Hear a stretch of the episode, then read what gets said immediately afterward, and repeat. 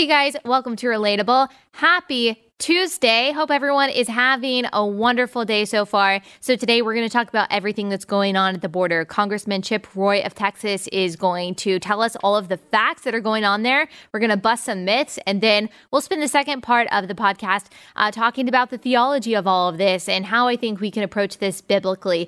Uh, so, without further ado, here is Congressman Chip Roy.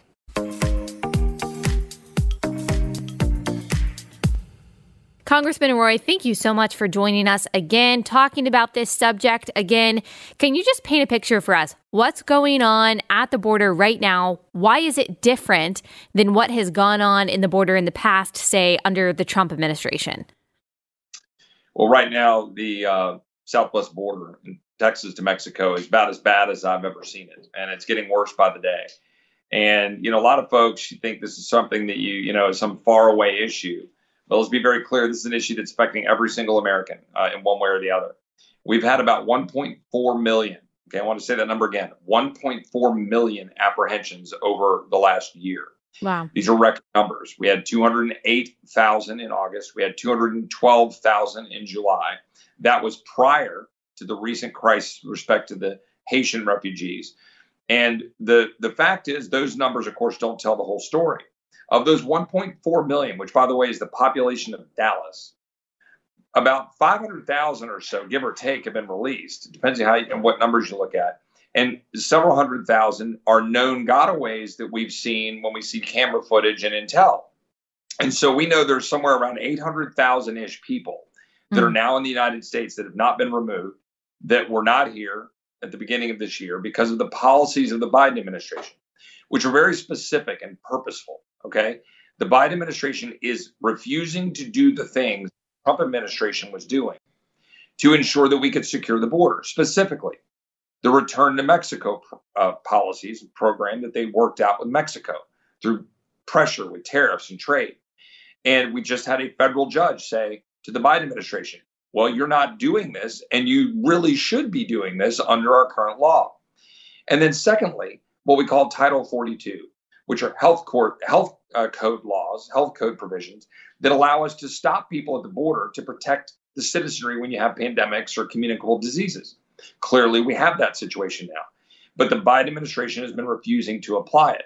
Now you've got a federal judge that's saying you can't apply it to family units, which means the numbers are actually going to get worse if Congress doesn't act now to be very clear that we should apply Title 42 at the border. Now, what does all this mean in simple speak? Lots of danger for the American people. Narcotics, fentanyl flowing into our communities, 92,000 opioid deaths in the last year. And I want to put that in perspective. When we were freaking out about cocaine in the 1980s, we had about 10,000 people dying a year. We're now close to 100,000 people dying a year. Fentanyl is killing American ch- uh, young uh, adults and young children. Mm-hmm. Uh, why? Because they're taking drugs they think are something else and it's laced with fentanyl and they're dying. This is because of the power of the cartels at the border and what Joe Biden is doing, uh, refusing to do under his constitutional duty to secure the border. And you also said you uh, you shared a, a, long Twitter thread about everything that's going on and some of the consequences that you just alluded to.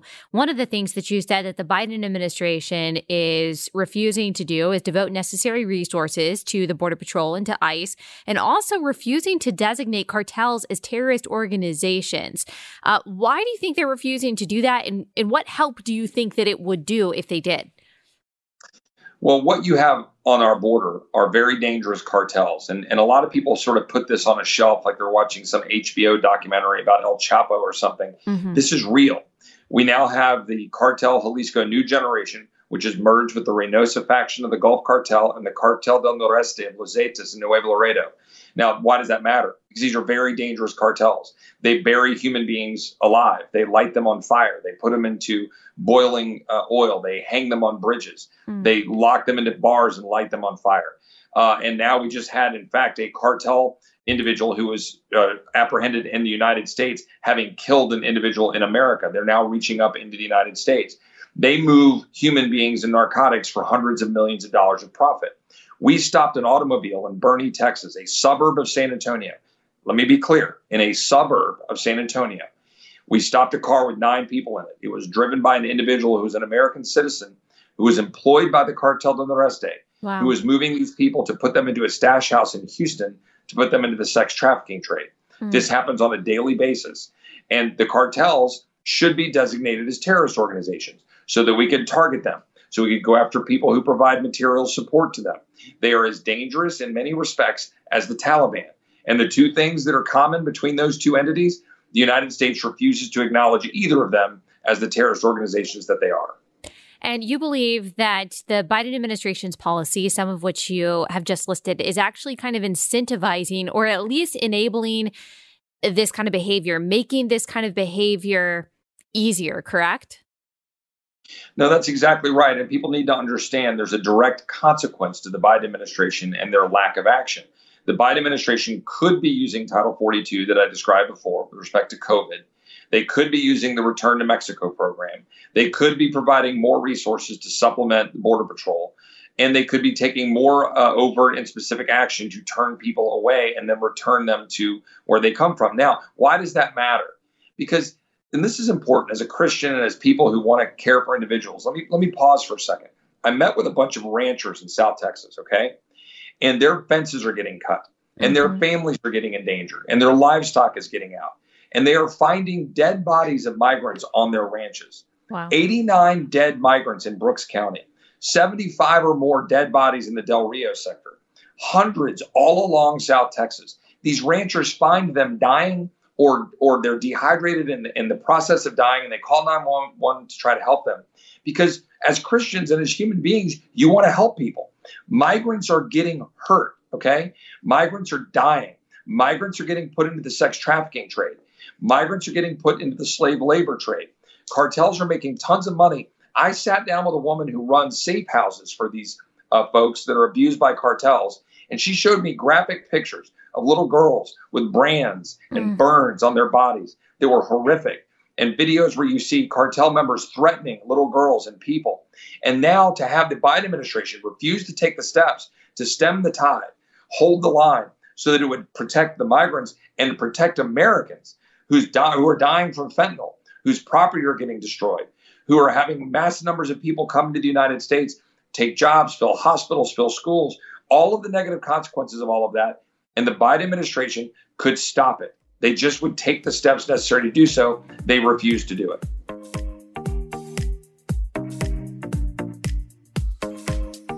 Okay, got to take a quick break to tell you guys about my first sponsor for the day, and that is Annie's Kit Clubs. Annie's Kit Clubs are a great way to be creative and enjoy your favorite hobbies without the hassle. So here's how it works. Every month, Annie's Kit Clubs sends you a new shipment filled with all of the craft supplies that you need. So you don't have to go to the craft store and get the different supplies of a craft that you saw on Pinterest or something like that. I mean, that can uh, you don't have time to do that. And then you realize when you get home from the craft store that you forgot something. You don't have to worry about any of that with Annie's Kit Clubs. They send you everything that you need for a really easy to make, boutique worthy craft and it sends you all the instructions that you need. So we're talking about like knitting, we're talking about soap making, candle making, all that good stuff that you probably think that you couldn't do on your own. Annie's Kit Clubs makes it really easy. This is a really fun way to spend your downtime. It's a really fun way to get creative and use your hands rather than spending all of your downtime, say,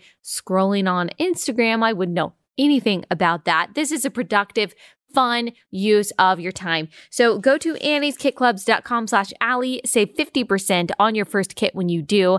That's annieskitclubs.com slash Allie, annieskitclubs.com slash Allie.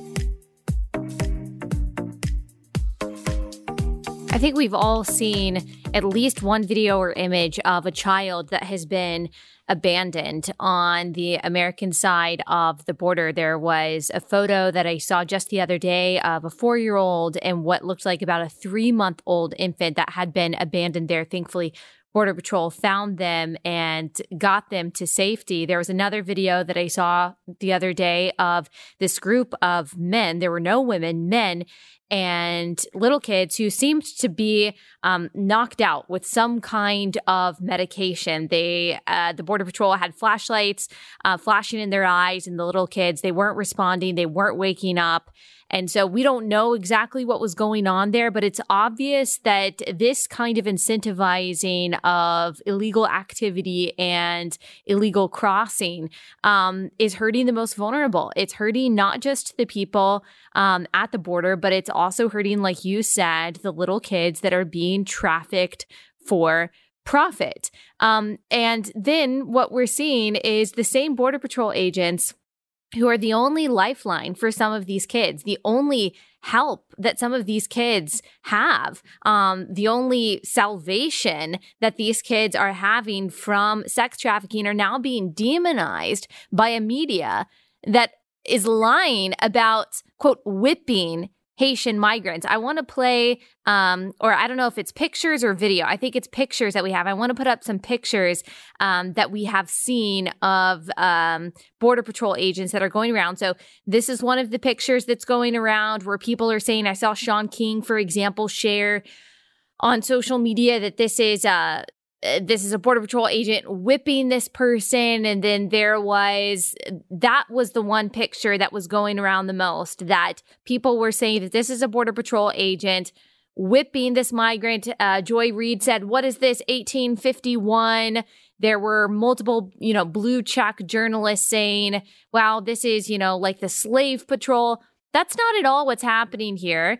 And I would love for you to explain what you see happening. But as far as I understand, these are just split reins. These are horse reins. There's no whipping going on whatsoever. These are Haitian migrants that I guess are trying to cross illegally.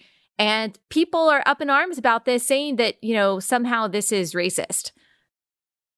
Yeah, I appreciate you showing those pictures and highlighting this issue. I mean, pretty much anybody who's not a completely stupid Yankee who has no idea what's going on in Texas would have an understanding of what's actually going on, where you've got Border Patrol, by the way, who are significantly Hispanic. Okay. Border Patrol is about 70% Hispanic.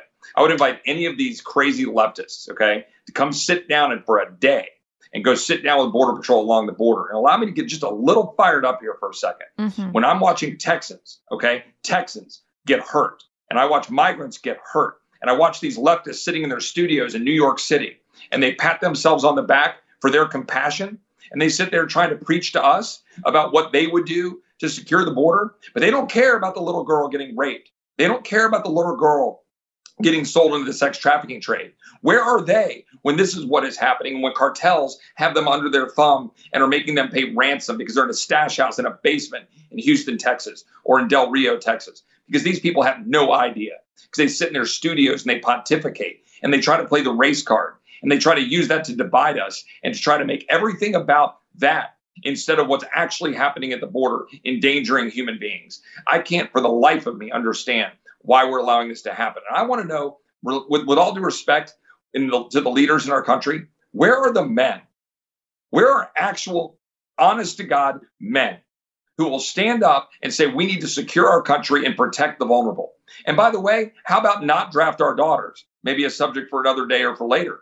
But where are the men in this country to stand up and to make sure that we protect our country, protect our communities, and stand up to protect migrants and people getting abused and not allow all these wailing and gnashing of teeth of these leftists sitting comfortably in their studios, drinking their lattes, and going around having people serve them while they wear masks and feel good about themselves. Yeah, you're absolutely right. We do want to talk about on another day the drafting of the daughters because I do think that that indicates um, where we are as a country, culturally, even morally, I, I would say. And it does kind of speak to the subject that we're talking about, though, because we are a country, we're no longer a serious country. We're not a country that is concerned with security and safety and actually wise policy. We're a country who is um it, it, seems like bent on its own destruction bent on its own weakness not just when it comes to border policy but when it comes to foreign policy as well. And you said a word earlier in your first answer to the question that I asked that was very disturbing. Uh, you said purposeful. You said you believe that the Biden administration is purposeful in its refusal to do its job and protect our border. But you just described a whole lot of destruction, not just for the citizens of this country, but also for the migrants that, of course, the Biden administration and the Democratic Party says that they care about a lot. Why do you believe that this is purposeful? Well, there's no other way to characterize when you have a policy that was working at holding a flow to roughly 20,000 a month, right? Somewhere around 240,000 in the year last year, uh, compared to today, where we've now had over 1.4 million and we don't have September numbers yet. There's no other way to characterize the choice, okay, the choice by the president and Secretary Mayorkas, and I assume uh, supposed border czar Kamala Harris to choose not to enforce Title 42 and to choose not to uh, use the migrant protection protocols to ensure that we can return to Mexico to stem the tide. Instead, they changed those policies. They stopped fully using Title 42. They're essentially going to acquiesce to judges on that front and leave our border wide open. There's no other way to interpret it other than purposeful. I believe that it's very much driven by politics. It's very much driven by their desire to say that it is only Democrats who can say that they're compassionate to brown people. That's that's what this is about. Okay, this is about Democrats saying we are the ones who care for brown people. Okay, yeah. But go down to Laredo yeah. and go sit around the table like I have with you know people with Mexican heritage, with Hispanics in Laredo who are frankly traditional Democrat voters who are moving hard to the Republican side because they're saying our communities are under assault. When I stood down there with the county judge in Webb County in Laredo with Senator Cruz two weeks ago, and I said, Where is Joe Biden? And then he stood up and he said, Yes, the congressman is right. Where is Joe Biden? Where's this administration? Why our families are struggling and why our communities are under assault? What in Zapata County, uh, which went for a Republican president for the first time since 1920, the mayor of McAllen is now a Republican. We are seeing a trend in the Rio Grande Valley so I think Democrats are doing this at their peril, but I still believe they think that they can win this narrative by doing what they did yesterday, showing horse rein, reins on a horse as whipping because yep. they want to try to divide us by race. Yep, they're so separated from the issue. I have a lot of people who listen to me who are either they're married to border patrol agents which like you said the majority of them are hispanic. And so a lot of these are hispanic followers. I have a lot of people who listen to this podcast who live at the border. And then i've got a lot of people who listen to this podcast whose family is from mexico and still has family that lives in mexico. And they can tell you especially if that family lives along the border how horrific it is how the family there in mexico they're not saying this because of politics but they know that it is an absolute clown show um, uh, to use a, a, nice word to describe it, uh, down there. It is dangerous. It is reckless. And again, these people who are living at the border, both in Mexico and uh, in Texas, aren't your, you know, they're not your right wing anti immigrant evangelicals that the left likes to think that they are. They're people that are actually seeing their livelihoods and their lives uh, put at risk because of an administration that refuses to do its job. Um, and you so, meant, oh, go ahead, go ahead. Then I want well, to get your reaction to something. One, yeah, I want to add one thing that uh, 100% everything you just said is exactly right. And one other thing you just triggered in my head that a lot of people don't know about is the extent to which we are now allowing Mexico to get worse, to, to fall into a narco terror state, and the Northern Triangle, Guatemala, El Salvador, Honduras, Central America, to become worse because of brain drain, because of labor drain. The First Lady of I think it was Honduras, I can't remember which country, who came to the United States last year was saying, You're hurting our country with mm-hmm. open borders and we need to stop it. And here's why that matters for your listeners China is exploiting that. China is exploiting Mexico to send fentanyl to kill your kids. China is using uh, the breakdown in the Western Hemisphere, in the lack of leadership by our country, to exploit that for their own gain. So rather than our country working with the rest of the countries in the Western Hemisphere to build an alliance of strong economic activity with a strong rule of law to combat China, we're giving China an avenue into harming us. That's what's going on right now. Not to change the subject because it's all related. Yeah, that China definitely. are working with these guys. Definitely, I think it's important for people to see that that that's kind of how it it, it fits into the bigger picture, at least one part of the bigger picture. This does weaken America, it weakens other parts of the world, and it makes the world worse. A weak America is bad for the world. A strong China is bad for the world, as we are seeing. Now, going back to what you were talking about, about um, you know, liberals in their in their studios and tweeting and kind of being separated from this subject. We've got um, some of your fellow members of Congress that are, of course, tweeting about this. One of them being AOC. Now, people might remember that um, uh, a couple years ago, AOC and uh, some of her friends had a, a photo op, a, a photo shoot down at the border, dressed in all white, holding on to some chain linked fence and pretending to cry about what was going on at the border. I don't even know really what in the world she was trying to do. For the past few months, she said basically nothing about what's going on at the border. This humanitarian crisis that we're seeing has been raging since Joe Biden took office. This hasn't just happened in the last couple days. And the first time, at least since June, if not before that, that she's talked about anything happening at the border, the so called kids in cages, the separation of families, which has still been happening, by the way. She tweets this yesterday. It doesn't matter if a Democrat or Republican is president, our immigration system is designed for cruelty and dehumanization of immigrants. Immigration should not be a crime. So I would say she's saying open borders. And and its criminalization is a relatively recent invention. What? This is a stain on our country, and this is her retweeting that um, misleading picture of what she, I guess, assumes um, is a Border Patrol agent whipping a person, which he's not at all. What's your reaction to that? Well, I can only hope that uh, my colleague from New York maybe uh, sold off her dress to pay for her abuelita's house. Yes. Uh, oh, let's hope you know, so. Poor abuelita. Yeah. I mean, look, AOC, uh, she's a colleague. I, I work with her. Um, but let's just be honest, right? She was flat out lying for with hyperbole in order to stir people up two years ago when she said kids in cages. Okay.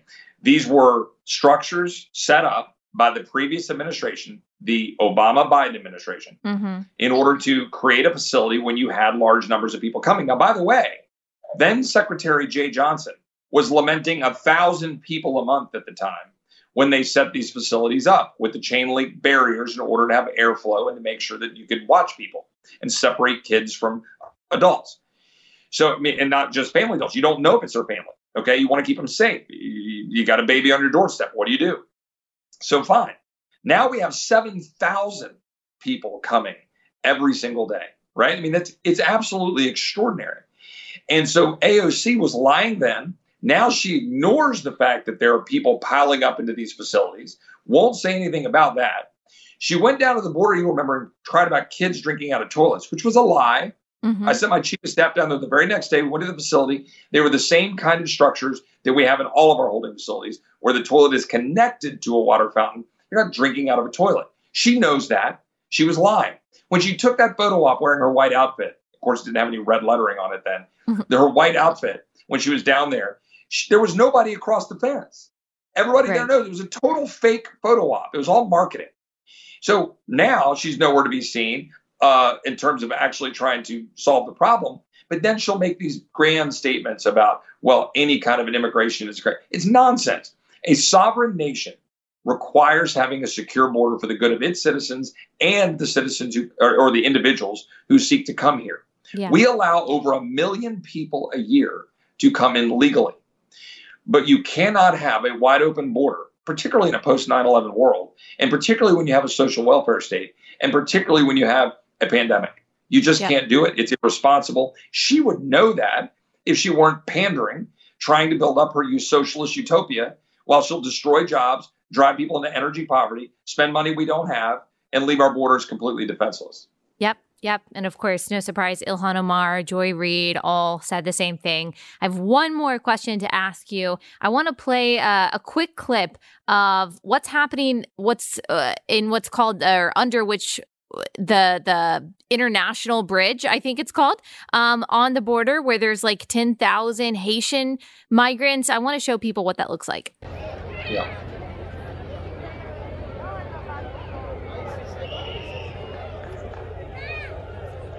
Okay, so what's what's going on? Why are there? I think it's a little over twelve thousand Haitian migrants. How did they get here? Who helped them get here? Why are they? Why are they here? What's going on? Well, best I can tell, and I've got a pretty good number of sources that I speak to on a regular basis. Um, uh, you know, Jason Jones is a great guy. If you don't follow him, y'all should. Uh, Todd uh, Todd Bensman is a great follow. Uh, Todd went down and did some undercover research on all of this, and at the end of the day, what we understand is that uh, the uh, Haitians had moved to and through Central America and or southern Mexico. They had been aggregating in southern Mexico for some period of time. Uh, they were held there, and the Mexican government was prohibiting them from flowing up. And then magically on September 12th, all of a sudden those floodgates open. Mexico decided we're going to let them go. And that's what then caused this migration from southern Mexico up to Del Rio. So that's how a large number of Haitians ended up. They've been aggregating over time in southern Mexico, and then they came up to Del Rio. Now we have 12,000 who crossed the river. And once they've crossed the river, now they're trying to claim asylum status and they've got to go through all the procedures uh, of asylum status. If we don't apply Title 42 and return to Mexico, as the Trump administration was doing, to say, no, you can't do that. You can apply for asylum, but you're not going to come here, get released, and we hope you return for your hearing. Yeah. And so that's what we should be doing. But now we've got 10 or 12,000 there. The Biden administration, to some tiny degree of credit, is taking some of these migrants and putting them on an airplane and flying them back to Haiti. Now, that's causing some of the Haitians to go back to Mexico because they're, oh, wait, wait, I don't want to go back to Haiti.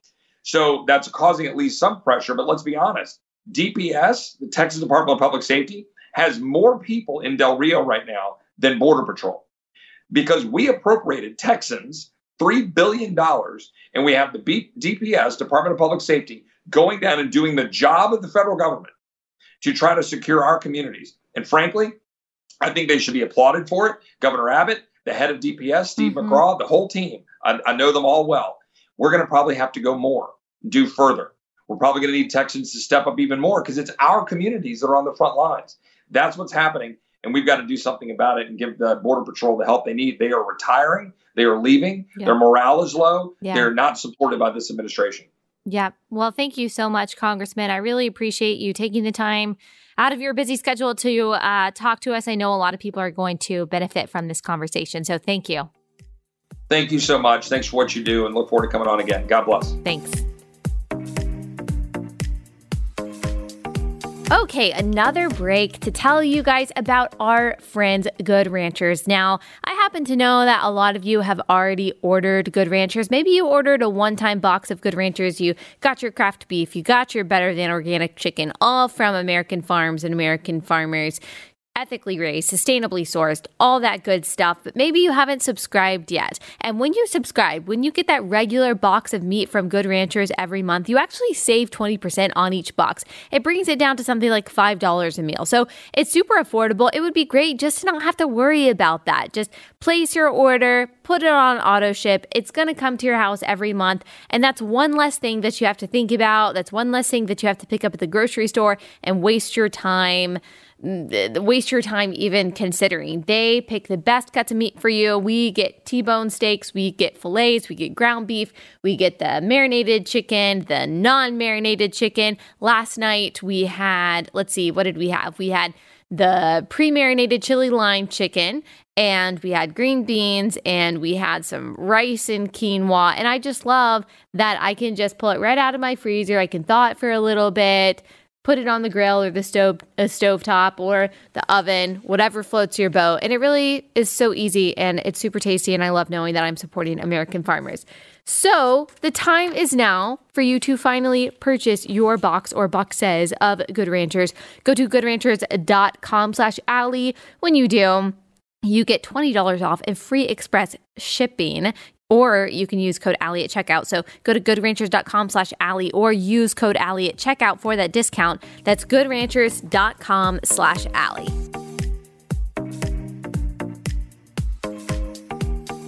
Okay, so we kind of got the facts of everything that's going on. There's a lot more that we could talk about. There are so many numbers that we could go through unaccompanied minors, um, the the numbers for fentanyl and trafficking and all of that stuff. But I think that the congressman gave you a really good picture and a lot of uh, a lot of good material uh, to kind of sift through and trying to understand really what's going on. And the facts really do matter.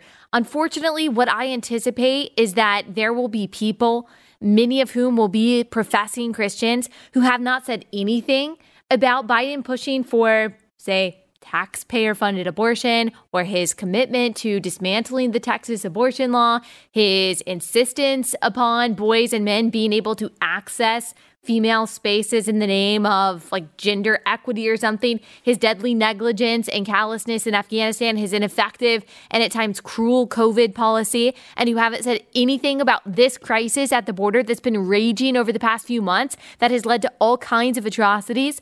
Uh, now, I anticipate because there's a new narrative to latch onto, they're going to speak up. And so they're going to see this picture decontextualized an angle that looks like something is happening that when you look at the other angle is not actually happening uh, we'll see them posting about border patrol under the direction of a republican governor uh, whipping black refugees when that is not true but it won't matter they'll post you know exodus 22, 21, which says that you shouldn't oppress the foreigner. They'll say explicitly or implicitly how terrible and unjust America is and how racist America and the Republican Party are. So we've already gone over uh, the fact about what's really going on at the border, but let's talk big theological, biblical picture here. A country has the right to protect its borders. To be a country, you must have borders. Borders give a country sovereignty, the ability to have and enforce its own laws, to protect the rights and safety of its people. Every single country on earth has that right, not just the United States, every country. It is very difficult to, and I don't think most people know this, but it is very difficult to legally immigrate and become a citizen of most countries. I was talking to a friend who immigrated from Zimbabwe, and she was telling me, you know, no one wants to move to Zimbabwe, but it's actually very difficult to immigrate there, to become a citizen there. That is true of most countries, even the countries that you'd think would want new people, like poor countries. America is one of the easiest countries to illegally immigrate to and then stay illegally and receive all kinds of benefits paid for by the taxpayer. That does not happen in most countries. And you want to know who typically is angriest about that? Like if you talk to um, a legal immigrant, and I'm not speaking for all legal immigrants, of course, but a lot of the legal immigrants that I know, those of you who follow me, have told me in much harsher terms than I've heard from uh, non immigrants in this country say how angry it makes you when someone curtails the legal process uh, to try to just cross the border and come here illegally. Every country, Every country has a right to enforce its borders, to maintain order at the border, to deport illegal immigrants, and to disincentivize illegal immigration. Whether it's Nigeria or Japan, Hungary, the United States, it doesn't matter. Every single country can do this, and in my opinion, should do this because doing so protects a nation's sovereignty, protects the rights, the safety, the prosperity, the culture of its own people, the people a government has the responsibility to protect.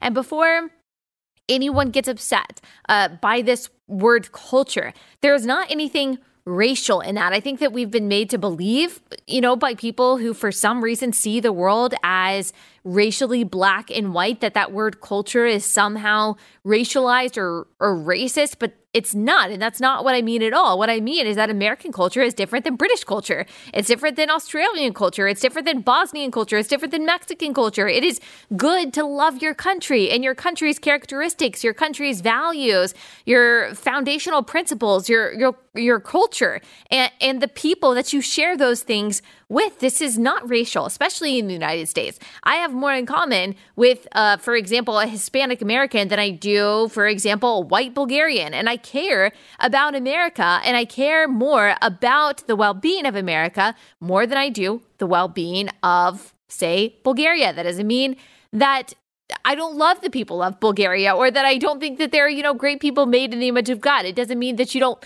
love people from other countries or that you don't appreciate their cultures.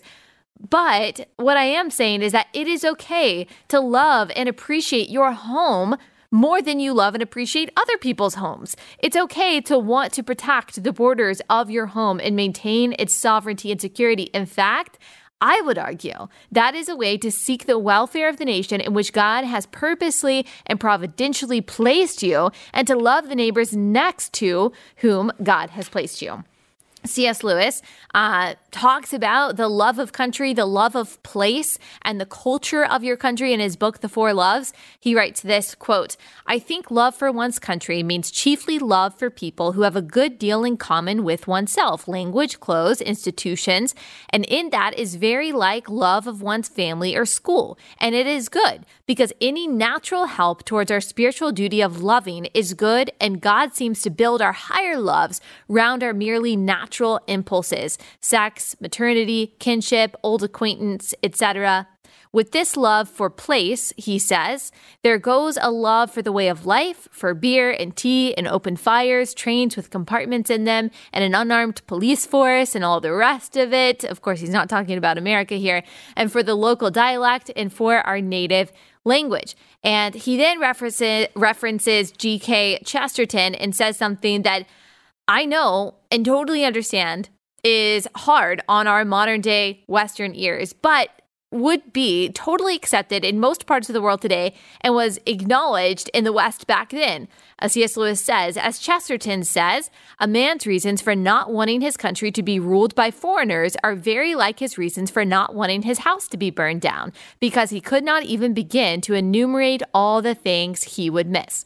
Now, I'll be honest with you, that quote is hard for me to read. It's hard for me to say because it sounds harsh. And I really don't want it to seem like this is anti immigrant in any way because it's not in the slightest. Some of the best, hardest working Americans, the most patriotic Americans, are, are immigrants. And it's also not to say Americans are inherently better than people from other countries because I obviously don't believe that. I simply think it is the responsibility of a government to protect its borders, to protect and prioritize the citizens of their country, and to maintain that kind of national and cultural coherence. And I believe, again, that every single country in the world has that right and that responsibility. I believe the world is better when governments represent the best interests of their people and when people patriotically love their country and their culture, not in a way that is idolatrous, um, but in a way that is sane, in a way that is wise, in a way that is grateful to God for, again, purposely and providentially placing us in every nation and every place that He has. So it is okay for a Zimbabwean to love their country, to love their culture, to love their people, and to not want, for example, Nigerians to come in and change those things. It is okay for me as an American to not want Swedes to come in and try to make America Sweden. I don't want to live in Sweden. I like America how it is. Um, well, I mean, there are plenty of things I could change, but I like the values on which America was founded. I like a lot of American culture. I don't want it to become Sweden, and that's okay. I believe God actually created us that way. Every country expects and is okay to expect the people who immigrate there to do so legally, to work hard, and to a certain degree, to varying degrees, assimilate. That doesn't mean not retaining any of their country's culture. America is extremely tolerant of that. And that's what part of makes it so awesomely unique. But it does mean embracing certain values like hard work, like liberty, like the rule of law here in the United States. America accepts more immigrants every year by far, about a million legal immigrants every year. So Anyone who says this is some white supremacist, nationalistic hellscape with too strict border and immigration laws is just wrong. They're they're uninformed or misinformed about this. We are, at least right now, and in some prior administrations, I think way too lax when it comes to illegal immigration. Um, incentivizing illegal immigration, as we talked about with Congressman Roy, causes the tragedies uh, that we are seeing right now and that we have seen for a long time sex and drug trafficking of children, empowerment of the vicious, murderous drug cartels, huge upticks in crime in Texas and Mexican cities at the border, rampant sexual assault of women and children traveling from South America into the United States. It causes chaos. And that chaos is not good for anyone involved. It's not good for the countries that are being left. You heard Congressman Roy uh, say the phrase brain drain. So the people who leave those countries in South America, in Mexico, and places like Haiti are the people who either have some means to leave or the people who have at least the mental and physical capacity to leave. So that means that the people who are left behind in these countries are the most vulnerable. That's true when it comes to not just illegal immigration, but mass migration in general. Mass migration in general is not good for most people who are involved. It's not good for the people who are making the journey, which is hardest on women and children, children who are often smuggled, trafficked, or abandoned. It may pay off when some of these illegal immigrants, um, you know, come in and the Biden administration is driving them into the interior of the United States to live here without following the law but it comes with a lot of risks. It is not good for the United States, uh, who will be paying for the social services for illegal immigrants who may be economically displaced and who, especially at the border, suffer the consequence uh, the consequences of these crime surges. So, without borders, you have no sovereignty or legitimacy as a nation. Without legitimacy, you have no rule of law. Without enforceable laws, you have no rights. Without rights, you have chaos and oppression and anarchy and injustice and corruption. I don't want that for my neighbors. I don't want that for migrants or for American citizens. Uh, we see the idea of nations as natural and good in Scripture. Nowhere do we see God restrict nations or his nation of Israel from protecting their people or their borders. In fact, we see God demand the establishment of uh, the nation of Israel accomplished through battle and conquest. Now, God certainly can't be said to be against advancing the interests of one's own nation. We just don't see biblical support for that argument. God demands in Exodus and Deuteronomy that Israel show kindness to the sojourner, as we so often hear from those who use these verses to say that America should have open borders and accept anyone who wants to come in. But there are a couple of things I want to say to respond to that argument because I'm sure you've heard it too. Um, but before I get into my response to that argument, I've got to tell you about our last sponsor for the day, and that is a fairly new sponsor, and that is Dwell. So, Dwell is a Bible app. It is inspired by the psalmist's command that we must hide the word of God in our hearts. Dwell has built a beautiful listening and reading experience for the scriptures with over a dozen new recordings of the Bible. They've handpicked voices that will engage and inspire you. There are a variety of uh, versions. So, whatever version you like, I like the ESV. They've got ESV, NIV, KJV, many others. Uh, they also have a new feature, a read along experience, which lets you read big, bold text accompanied by beautiful background art while you're listening to it uh, being read at the same time.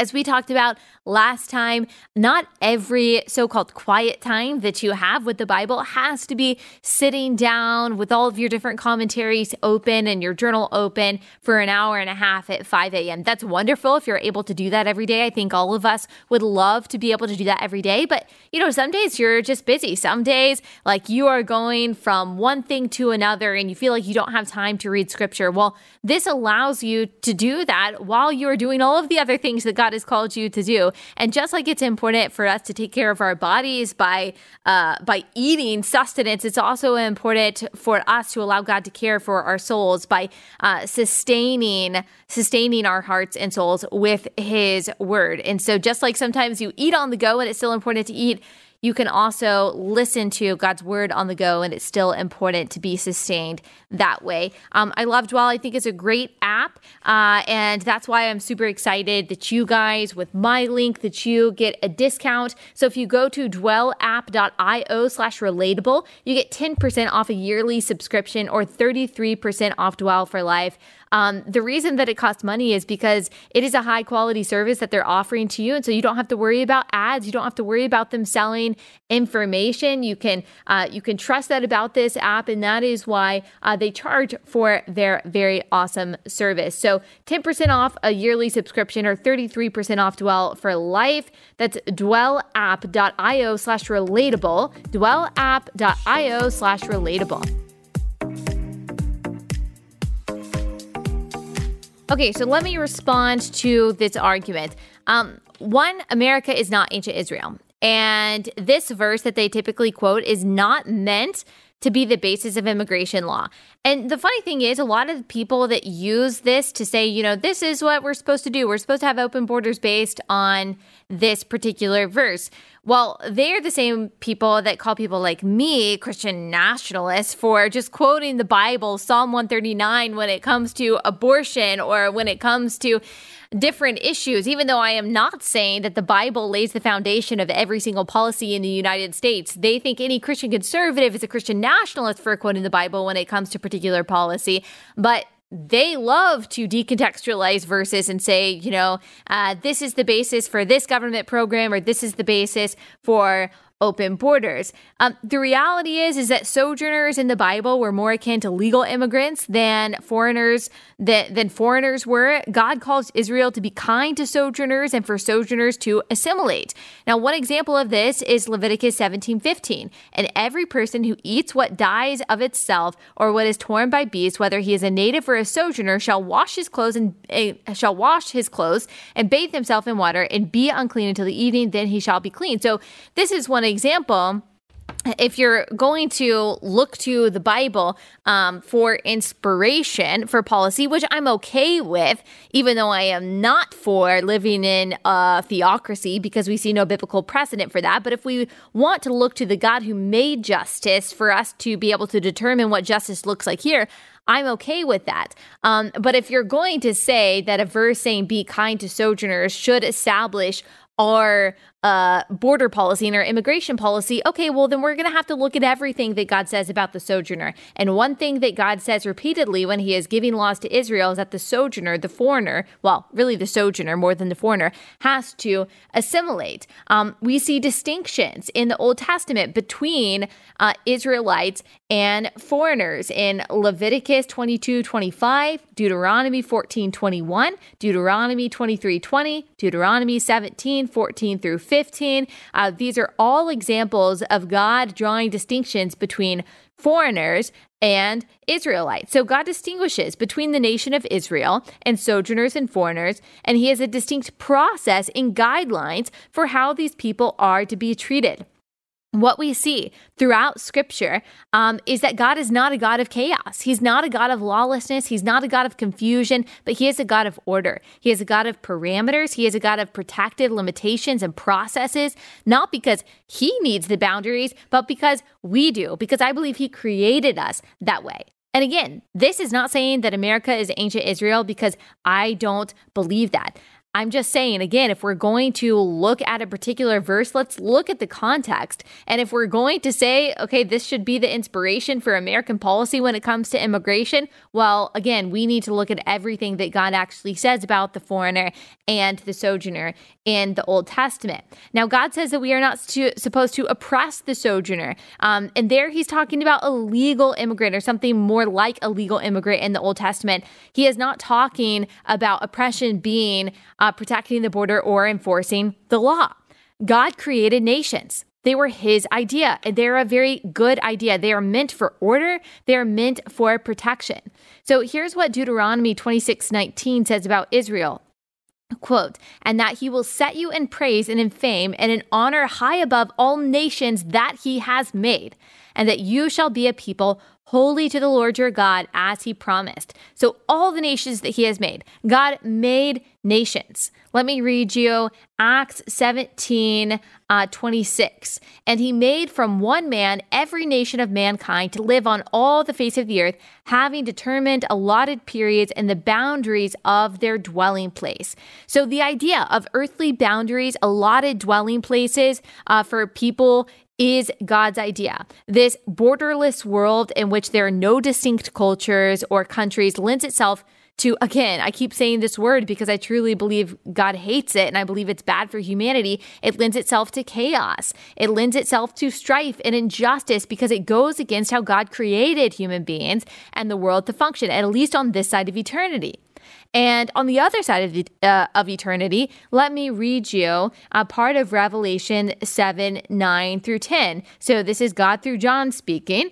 Um, After this, I looked, and behold, a great multitude that no one could number from every nation, from all tribes and peoples and languages, standing before the throne and before the Lamb, crying out with a loud voice, Salvation belongs to our God. I mean, that is a beautiful picture of worship of Christ, uh, where the church, which is made up of all different kinds of people, will be will be united in our adoration of Him. But even here, like we see that God through John distinguishes people by their nation, tribe, and people group. There is an acknowledgement of earthly distinctions, at least in his rendering, in John's rendering of what he saw, even if those distinctions don't actually divide us in heaven. And again, I I, I would say that America and that the role of the government is not to make America be like heaven. Like that's not what it, that that's not the role of the government. That's not what it's going to look like. That doesn't mean that we can't be united as a diverse people. But what unites us in heaven will be the glory of God and our love for the glory of God. That is not meant to inform um, immigration policy here.